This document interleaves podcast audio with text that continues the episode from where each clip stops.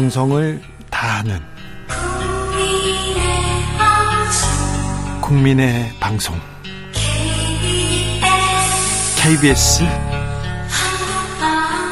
주진우 라이브 그냥 그렇다고요. 정치 피로, 사건 사고로 인한 피로, 고달픈 일상에서 오는 피로. 오늘 시사하셨습니까? 경험해 보세요. 들은 날과 안 들은 날의 차이.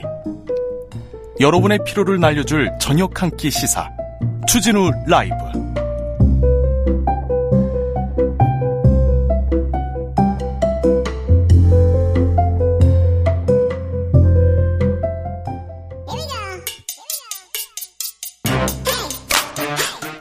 뉴스를 향한 진지한 고민 기자들의 수다.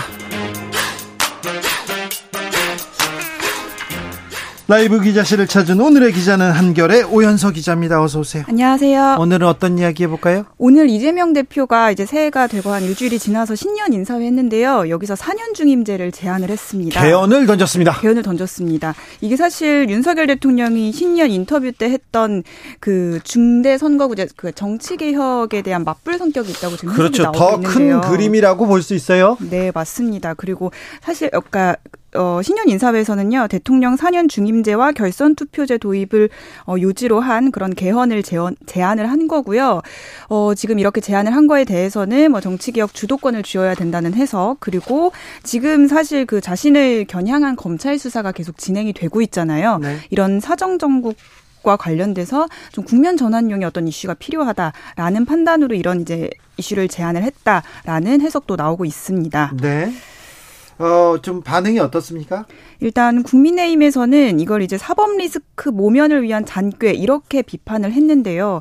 정진석 대표도 그렇고 주호영 대표도 그렇고 정치 개혁은 이제 정계 특위에서 논의를 해야 된다. 어, 이재명 대표가 뭐 중대 선거구제가 된다 안 된다 이렇게 얘기하는 것도 옳지 않다. 아니 그런데 반대할 것만 아니라 윤 대통령도 정치 개혁에 대한 메시지를 던졌으면 맞습니다. 던졌고 민주당 이재명 대표도 던졌잖아요. 그러면 정치 개혁으로 가자. 서로 좀 경쟁하면 되는데 일단 폄하하고 시작합니다. 합니다. 네, 뭔가 의도가 있다 이런 식으로 이제 비평을 오늘 한 상황이고요. 대통령실에서도 이건 국회에서 논의해야 될 사안이다 이렇게 넘겼는데 사실 윤덕 윤석열 대통령이 먼저 제안을 한 이슈잖아요. 네. 그래서 윤석열 대통령이 이 김에 이제 이재명 대표랑 좀 만나서 아직 한 번도 안 만났으니까 만나서 이런 거를 좀 같이 논의를 하는 게 좋지 않았을까라는 아쉬움도 좀 나오는 그렇죠. 국민들한테 네. 이제 선거 개혁, 정치 개혁을 두고 좀 경쟁하는 모습을 보여줬으면 좋겠습니다. 서로 폄하만 하지 말고 이제 만날 때도 됐는데 그런 얘기 하시, 는데 오늘 그런데 기자회견 분위기는 어땠어요? 어, 기자회견에서는 사실 지금 뭐 이렇게 많은 뭐 개헌이라든지 이런 이슈를 던지기는 했지만 지금 이 검찰 조사와 관련된 그 질문들도 많이 나왔었거든요. 네. 그래서 그런 거에 대한 좀 불편한 심기, 예민한 감정 이런 것들도 이재명 대표가 좀 드러내기도 했었습니다. 좀 예민했어요? 뭐 검찰 리스크 뭐아 사법 리스크 이런 표현이 들어간 이제 질문들을 많이 하니까 어 네. 아니다 검, 검찰 리스크다 이렇게 계속 바로 잡아줬었거든요. 검찰 리스크다 네. 사법 네. 리스크가 아니라 이건 검찰 리스크다 네. 이렇게 네. 계속 약간의 그런 까칠한 모습이 나타나기도 했습니다 오늘. 네. 국민 이 상황을 지켜보는 민주당 내부의 반응은 좀 어떻습니까? 어, 민주당 안에서도 일단 이제 한 목소리로 뭐 검찰 리스크다라고 이제 같이 이제 어, 그런 검찰의 수사에 대해서 이제 비판적인 목소리를 내고는 있지만 안에서는 일단 이 리스크가 길게 이어지면은 당에도 무리가 있기 때문에 사법 리스크와 당을 좀 분리해야 된다. 그래서 이재명 대표도 이제 어, 이렇게 수사받고 있는 문제에 대해서는 깊숙하게 좀 개입을 하면 안 될 것 같다. 이런 비판하는 목소리들도 오늘 좀 나오고 있습니다. 자, 국민의힘은 나경원 전 의원 당대표 출마하는 하느냐 마느냐를 두고 굉장히 뜨거운 관심이에요. 네, 지금 뭐 많은 후보들이 출마 선언을 했음에도 불구하고 나경원 의원의 출마 여부에 대한 관심이 너무 높아지고 있습니다. 어떻게 될 것 같습니까? 아, 이게 사실은 지지율이나 이런 것들로만 보면 나와서 승산이 있다라는 판단이 기자들한테는 좀 많이 있는데 그렇죠. 당 안에서는 지금 윤심으로 똘똘 뭉친 상황이기 때문에 그래도 당심에서 가장 큰 지지를 얻고 있는 사람이 지금 나경원 후보라면서요. 맞습니다. 그렇기는 한데 대통령실에서 너무 노골적으로 지금 김기현 의원 쪽을 밀어주고 있잖아요. 네. 이런 상황에서 또 당신만 보고 나경원 대표가 나서서 이제 당 대표 돼줘야 된다 이렇게 말을 하기도 당 안에서는 좀 부담스러운 기류가 있는 겁니다. 자 그런데 네. 자, 오연서 기자가 취재해 보면 네. 출마할 것 같습니까? 어, 참모들 사이에서는 불출마를 설득하는 기류도 지금은 좀 많이 읽히고 있습니다. 그래요? 네. 왜냐하면 일단은 그 대통령실의 압박을 가장 이제 좀 위험 요인으로 보는 것 같고요. 당 대표가 되더라도 계속 공격받는 당 대표가 될 거기 때문에 굳이 지금은 좀 신중하게 좀 출마하지 않아도 좋지 않을까라고 얘기하는 참모들이 만약에 당 대표가 되면 네. 그러면 이제 전국 주도권을 거의 손에 쥐는데요. 그렇죠. 대선에도 앞 가장 앞서 달리게 되고요. 네, 공천권을 갖는 것 자체가 일단은 굉장히 큰 영향력을 갖게 되는 건데 어, 그렇다고 하더라도 대통령실에 지금 지지를 못 받고 있는 당 대표에 대해서는 좀 상상을 해본 적이 없는 것 같아요. 그런데 네. 음, 정치인이 여러 번의 기회가 오지 않잖아요. 그쵸. 별의 순간 얘기도 하고 그런데 네. 지금 나경원 전 의원이 가장 각광받고 있습니다. 맞습니다. 그렇잖아요. 예. 여기저기에서 지지세도 있고요. 만약에 가서 당권을 치면 아, 개파도 만들 수 있고요. 그 다음에 대선에 대선 주자로 우뚝 서게 됩니다. 음, 그렇죠. 그게 눈앞에 보이는데 나경원 전 의원이 이 기회를 놓칠까요? 선거에는 아 계속 이렇게 많이 뛰어든 경험도 있는데. 그렇습니다. 뭐 그런 것 때문에 많은 고민을 하고 있는 것 같은데요. 당대표가 돼서도 이렇게 윤핵관들이라든지 주변에서 흔드는 당대표가 되기보다는 지금 어쨌든 이런 유리, 본인이 갖고 있는 유리한 상황, 조건들을 가지고 윤석열 대통령과 뭔가 딜을 하거나 아니면 지금 유력 주자인 김기현 대표, 김기현 대표와 함께 좀 퇴로에 대해서 고민, 좀 상담, 논의를 하거나 뭐 이런 식으로 가는 게 더 현실적이다라고 말하는 참모들도 많이 있습니다. 근데 대통령실에서 오늘 네. 그랬잖아요. 아껴서 이렇게 사의 표명 네. 받아들일 수 없다고. 하고 네. 너무 아껴서 요 이 부분은 어떻게 해석해야 됩니까? 그래서 대통령실 안에서도 아직 그냥 아직 답을 못 찾은 것 같다. 어떻게 뭐 사의를 사의 표명에 대한 입장을 아직 정리를 못해서 순방전까지는 조금 더 고민을 하고 두 사람 또 좀 만나서도 얘기도 해보고 뭐 그래야 될 시간이 필요한 것 같다 이런 얘기가 나오고 언제쯤 있습니다. 결단합니까? 일단은 설 전에는 결단을 할 거라는 뭐 이건 너무 당연한 얘기인 것 같고요.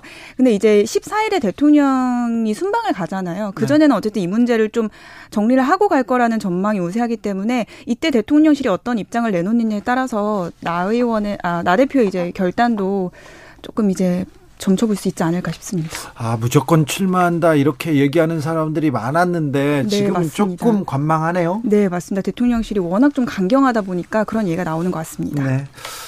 1457님 한결에가 낳은 첫째 딸 오연서 기자님 반갑습니다. 첫째 딸은 아닌 것 같고 막내 딸 정도 되는 것 같은데요.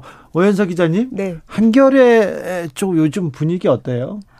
어 많이 좀 이제 엄중하게 여러 사안들에 대해서 좀 보면서 어, 회의도 많이 하고 있고요. 네. 많은 이제 좀 엄숙한 분위기 속에서 많은 논의가 진행이 되고 있습니다. 김만배 씨한테 부적절한 돈 거래를 한 언론사 기자가 한겨레뿐만이 아니고 다른 언론사도 있는데 다른 언론사는 사과도 안 하고 다 그대로 있는데 한겨레는 사과하고 사퇴하고 해고했나요? 네, 해고하고 편집국장, 편집인, 사장 다 잘못했다고 하고 이렇게 책임을 짓는 집니다. 네. 어, 가짜 수산업자 사건 때 다른 언론사들 어땠어요? 그리고 송이영 주필 사건 때 조선일보 어땠습니까? 그러지 않았는데 한겨레는 그래도 그러면 안 된다 이런 생각이 좀 있죠. 어, 그렇기도 하고 독자들이 어, 한겨레 갖고 있었던 기대감이 다른 언론사보다 조금 다른 성격이고 또다더클 거라고 생각을 하고요. 이런 뭐 조치를 취했다고 하더라도 신뢰도 회복까지는 좀 시간이 많이 걸리지 않을까라는 위기감을 갖고 있습니다. 네, 알겠습니다. 네. 기자들의 수다 한결의 오연서 기자와 함께했습니다. 감사합니다. 감사합니다. 교통정보센터 다녀올까요, 이승미 씨?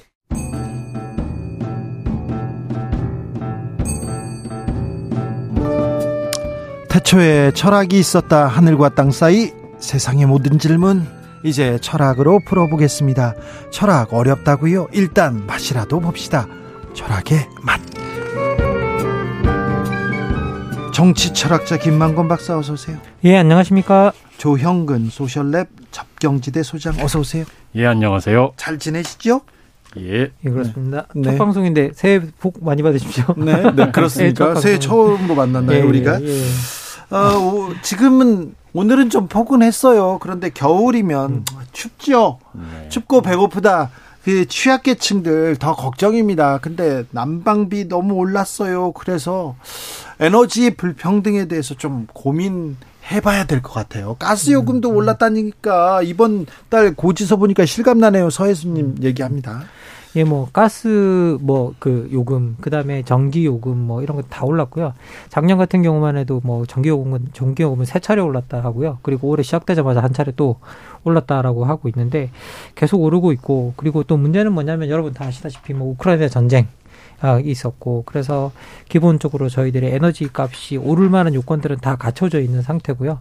그런데 이렇게 에너지 그 가격이 오르게 되면 문제는 뭐냐라고 하면 이게 같은 에너지가 가격이 올라도 어떤 소비가 그 뭐라고 해야 될까요? 소득 수준이 높은 사람과 소득 수준이 낮은 쪽에서 미치는 영향력이 아주 다르거든요. 그래서 근본적으로는 우리가 이제 그 에너지 그 불평등 쪽을 들여다보면 같은 그러니까 우리가 같은 가격에 전기료를 인상했는데 가게에 미치는 영향력은 소득이 낮으면 거의 두 배, 세 배 이상 영향력이 그렇죠. 부자들한테는 뭐 예. 뭐 아무런 예. 이런 그 뭐 부담이 되지 않습니다. 예, 큰 문제가 됩니다. 누진세 걱정 안 하시죠? 그렇죠. 예. 부자들은 또 세금 깎아줍니다. 맞습니다. 그 지금 날씨 추워가지고 지하철이나 지하 통로 이런 데서 어, 추위를 피하는 분들이 꽤 많이 있다고 아, 그러더라고요. 아, 예. 예, 이게 노숙인들이 아니고 음. 예, 이제 취약계층들이 너무 추우니까 집에서 난방을 못 하니까 거기 음. 와서 어, 추위를 피하고 그 다음에 또 따뜻한 물 어, 받아서 음. 이용하고 이런다고 해요. 그래서 참 마음이 너무 아픈 이야기인데 음. 이 국제 구호 단체 옥스팜인가 하는 곳에서 조사를 해봤더니 세계에서 가장 부유한 10%가 전 세계 탄소 배출량의 50%를 배출, 배출한다. 네. 음. 근데 반면에 이 하위 50% 절반 아래로 50%는 가 만들어낸 탄소는 전체 배출량의 10%밖에 안 된다는 것입니다. 음. 네. 그러니까 이게 무슨 말이냐면 어, 부유한 사람들이 많은 걸 배출해 내는데 그 고통은 가난한 사람들한테 간다는 것이죠. 그렇죠. 예, 이것은 굉장히 사실은 부정의한 상황이다. 예, 이렇게 말씀을 드려야 되겠습니다. 뭐 이렇게 그 이제 조영근 선생님께서 말씀해 주셨는데 뭐 여러 연구들이 있는데요. 이게 리즈 대학에서 한 연구를 보면 실제 에너지 소비량 기준 상위 10%에 해당하는 국가가 하위 10% 국가보다 무려 20배 많은 이제 에너지를 소비하는 네. 걸로 밝혀지고 있고요. 네. 그리고 통신과 관련해서 보면 이게 정말 적차가 너무 큰데요. 이 에너지 소비량이 상위 10% 소득 국가가 하위 10% 소득 국가보다 580배 많이 쓰고 있답니다. 그러니까 이게 격차가 너무 심하고요. 네. 그리고 또 이게 소득 순위권을 보면 국가에서도 하위권을 기록하는 사람들이 개발도상국이냐 선진국이냐에 따라 이게 다른데 영국인 중에 소득 하위 20%에 속하는 사람이 인도인 중에 소득 하위 84%에 해당하는 10억 명보다 5배 많은 에너지를 쓰고 있답니다. 네. 근데 이제 이 부분에 대해서는 저희가 한번 짚고 넘어가야 될 게, 그, 이 에너지를 과다 소비하고, 그 다음에 그 기후위기와 연결이 되고 이런 상황 아니겠습니까? 네. 그러니까 지금 좀 탄소 문제가 가장 핵심인데, 1인당 연간 탄소 배출량을 따지고 보면 한국이 세계 4위라고 합니다. 아, 세계 4위. 아, 그래서 우리 위에 호주, 미국, 캐나다 이런 나라가 있는데 이 나라들은 가만히 보면 좀 그럴 음. 법해 보이는 나라들이잖아요. 뭐 선진국이기도 하지만 또 자원이 굉장히 많고 인구도 많고요. 음. 예, 이런 나라들인데 어, 한국이 그 훨씬 더 많이 일인당 이런 나라들 바로 다음으로 세계 우리가 11.6톤 일인당 쓰고 있다는데 이게 세계 평균이 4.47톤이래요. 너무 많이 쓰고 저희가 겨울 되면 이렇게 막 미세먼지 날라온다고 중국을 좀 많이 비난 아무래도 좀 마음이 안 좋죠. 음. 네. 그 중국이 사실 지금 세계 탄소 배출량 1위인 건 맞습니다. 워낙 음. 나라가 크고, 크고 산업화가 막 음. 되면서 그렇긴 한데 그 중국의 일인당 배출량이 7.41톤이에요. 여기서 저희보다 한참 적습니다. 예, 일인당 배출량 그래서 뭐 한국이 중국에 대해서 이렇게 산소 배출량 많이 줄이고 우리 미세먼지 나오지 않게 애써라라고 이야기를 떳떳하게 하려면 우리가 더 많이 줄여야 됩니다. 음, 음. 근데 분명한 건 힘든 계층은 사실은 더 소비해야 되는 거고. 네. 그렇죠. 예. 너무 과도하게 많이 쓰는 분들이 좀 줄여야 된다라는 거죠. 8356님께서 미세먼지가 기성, 기승일 때 공기 불평등에 대해서 얘기했는데 이제 에너지 불평등까지 가네요. 추운 곳에 계신 분들 이런 불평등으로 얼어 죽을 수도 있어요. 음. 포스코, 현대제철, 삼성, 반도체 공장이 우리나라 전 인구의 전기 소비량보다 더 많이 쓰는데 기업은 누진세도 없어요 얘기합니다. 그런데요. 세상은 세상은 이렇게 불공평한 겁니까? 불공정한 겁니까? 이렇게 얘기하는 사람들이 있어요. 점점 시대가 지날수록 부자들은 더 부자가 되고요. 가난한 음. 사람들은 더 음. 가난하, 가난합니다. 이 불평등이 커지고 양극화 음. 더 벌어지는데 음. 원래 세상은 이럴 수밖에 없습니까? 아니 뭐 원래 세상은 이럴 수밖에 없냐고 묻는다면 우리 뭐 모든 인간은 다른 가능성을 열어놓아야 되기 때문에 뭐 이게 다른 거죠. 그런데 우리가 일단은 자본주의 시스템을 택하고 있고 시장 시스템을 택하고 있는 이상 자원 불평등이라는 건 결국은 우리가 한번 한번 한두 차례 교환이 일어나면 결국은 불평등이 일어나게 마련이고 이제 그 불평등이라는 부분이 없다라는 건 아니거든요. 그리고 사실 평등 이론도 들여다보면 모든 것을 똑같이 하겠다라는 게 아니라 우리가 어느 정도 불평등한 영역도 있다. 그러면 그런 영역이 대표적인 영역이 사회 경제적 불평등 영역인데 문제는 뭐냐라고 하면 우리가 허용할 수 없는 격차는 있다라는 거죠. 네. 그러면 그 허용할 수 없는 격차가 뭐냐를 우리가 살펴보자는 건데 이게 이게 렇 위로 제한을 하는 어떤 그런 법률이 만들어지면 이건 이제 뭐 자본주의에서 재산 축적의 원리에 반한다 그래서 엄청난 비판이 쏟아지기 때문에 실제 자본주의 시스템에서 어떤 평등을 조금이라도 불평등을 개선하려면 대응할 수 있는 방향은 사실은 밑에밖에 없어요. 밑에 쪽을 증진시켜 주는 거거든요. 근데 지금 우리가 현재 들여다보면 가장 안타까운 건 뭐냐면 선진국에서 전체적인 부의 총량은 늘어나는데 여기에 밑에 이제 그 아래쪽에 있는 사람들의 어떤 삶의 질은 그다지 생각보다 개선이 안 되고 있다는 게 이제 큰 문제죠. 그리고 이제 여기에서 사실 이렇게 부유한 국가에서 어 얼어 죽는 사람이 있다라는 건어 나무 난방 문제 때문에 어 우리가 얼어 죽는 사람이 있다라는 게 말이 안 된다고 생각하지만 실제로 등장하고 있고요. 실제로 그런 네. 사람들이 네. 나오고 있고요. 그래서 이것들을 우리가 대응해야 되는데 실제 우리 헌법이 들여다보면 모든 국민은 인간다운 생활을 할 권리를 가진다라는 구절이 있고 이와 관련해서 에너지법 제4조 5항에서 국가 지방단체 및 에너지 공급자는 빈곤층 등 모든 국민에게 에너지가 보편적으로 공급되도록 기여해야 된다는 조항도 있습니다. 예. 예. 예. 그런데 이제 지금 현재 우리가 이런 에너지 불평등 속에서 그 혜택을 못 누리시는 분들이 생각보다 많다. 하라는 것들 그리고 정말 여러분 수도 끊기고 전기 끊기고 뭐 그렇게 하는 그런 경험들을 하시는 분들이 아직도 대한민국 100명 중에 이게 뭐 0.5명 그럼 1000명이면 5명 정도는 끊기는 그런 경험을 하고 있는 게 지금 대한민국 현실입니다. 어, 금방 예. 끊어요.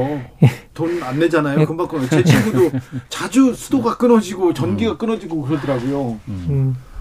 예전 일입니다. 예. 그 불평등이라고 하는 게 도대체 그 인간 역사에서 필연적인 거냐? 네. 뭐 이런 질문을 좀 던져보게 되는데 뭐 제가 진짜 그 통, 철학자도 아니고 대가도 아니어서 그렇게 말 못하겠지만 최근에 그 역사학자 뭐 발터 샤이델이라고 하는 분이 쓴 불평등의 역사라는 책을 보니까 수천 년간의 불평등을 연구하셨어요. 이분이 문명은 불평등을 편애한다. 이렇게 얘기를 하시더라고요. 예. 문명은 사유재산 제도, 음. 그 다음에 가족 간의 세습 이런 게 있는 한은 자꾸 불평등이 늘어나는 추세가 있는 건 맞는데 역사적으로 보면 전쟁이나 혁명 뭐 이런 아니면 뭐 대유행병 음.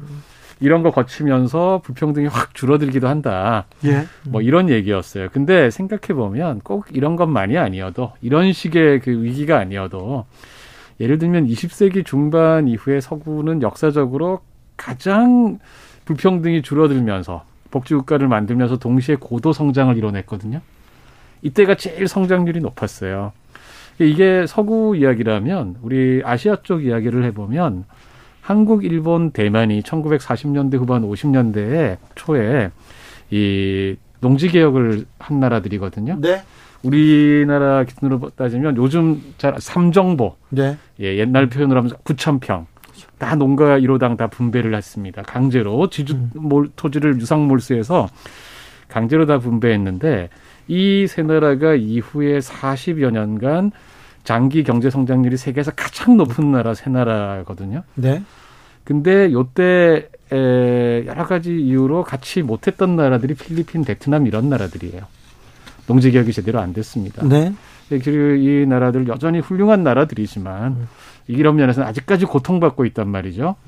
그러니까 평등은 그 자체로도 좋은 가치지만 성장에도 더 이루어올 수 있습니다. 이렇게. 네. 네. 그래서 저희가 불평등 너무 좋아하시는 분들도 있는데 이런 거 좀잘 음. 생각해 봤으면 좋겠습니다. 하이든님께서 평등은 공평하게 나누는 게 아니죠. 약자에게 더 배려하는 게 음, 평등입니다. 맞 이렇게 예. 얘기합니다.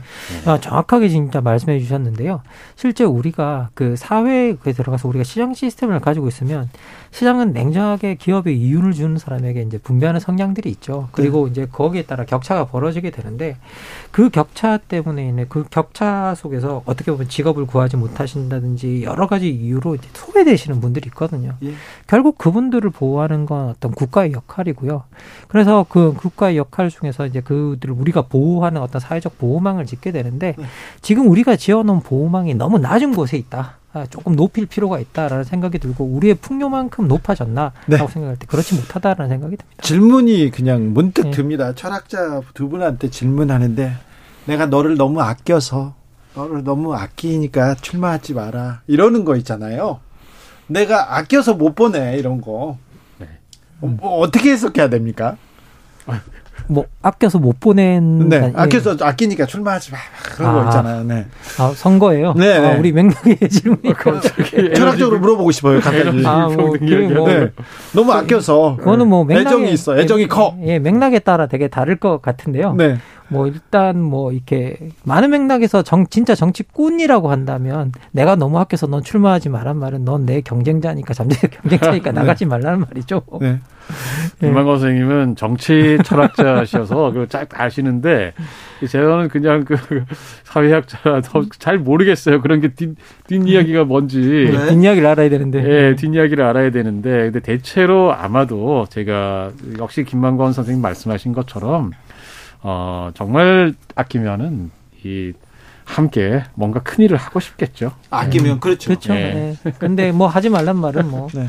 장제적으로 네가 내 라이벌이고 뭐 네. 그러니까 하지 말라는 거네. 에너지를 아끼다 해서 또 아낀다가 생각나가지고 그렇죠. 여기, 여기로 갔어요. 죄송합니다. 어. 자 어. 그런데 자 불평등을 음. 해소하기 위해서 또 약자들을 보호하기 위해서 우리가 좀 이 사회가 좀 앞으로 나아가야 되는데요. 음.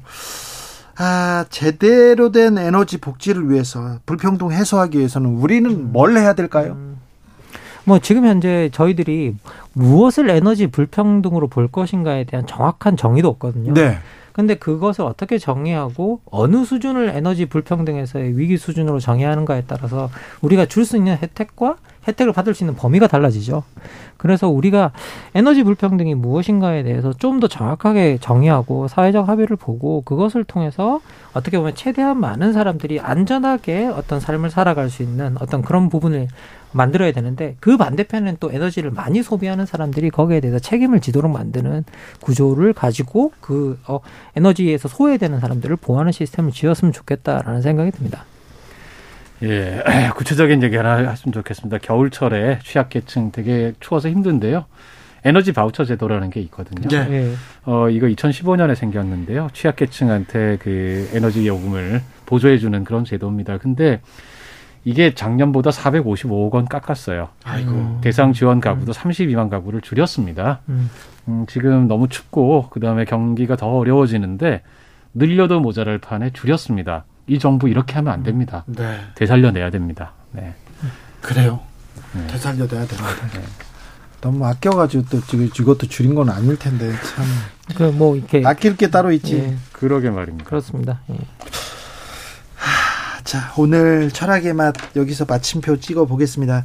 자 철학의 맛 오늘의 결정적인 한마디로 끝냅니다. 세상의 모든 곳에 사람이 있다.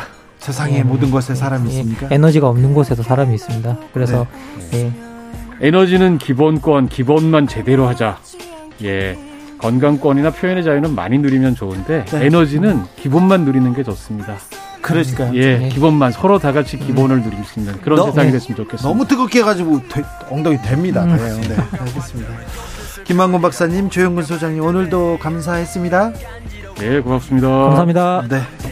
엑소의 불공평에 들으면서 주진우 라이브 여기서 인사드리겠습니다. 선물 드리고 있어요. 청취자 조사 네 기간인데 더 많이 드리고 있습니다. 주진우 라이브 홈페이지에서 이렇게 확인하실 수 있어요. 저는 내일 오후 5시 5분에 돌아오겠습니다. 지금까지 주진우였습니다.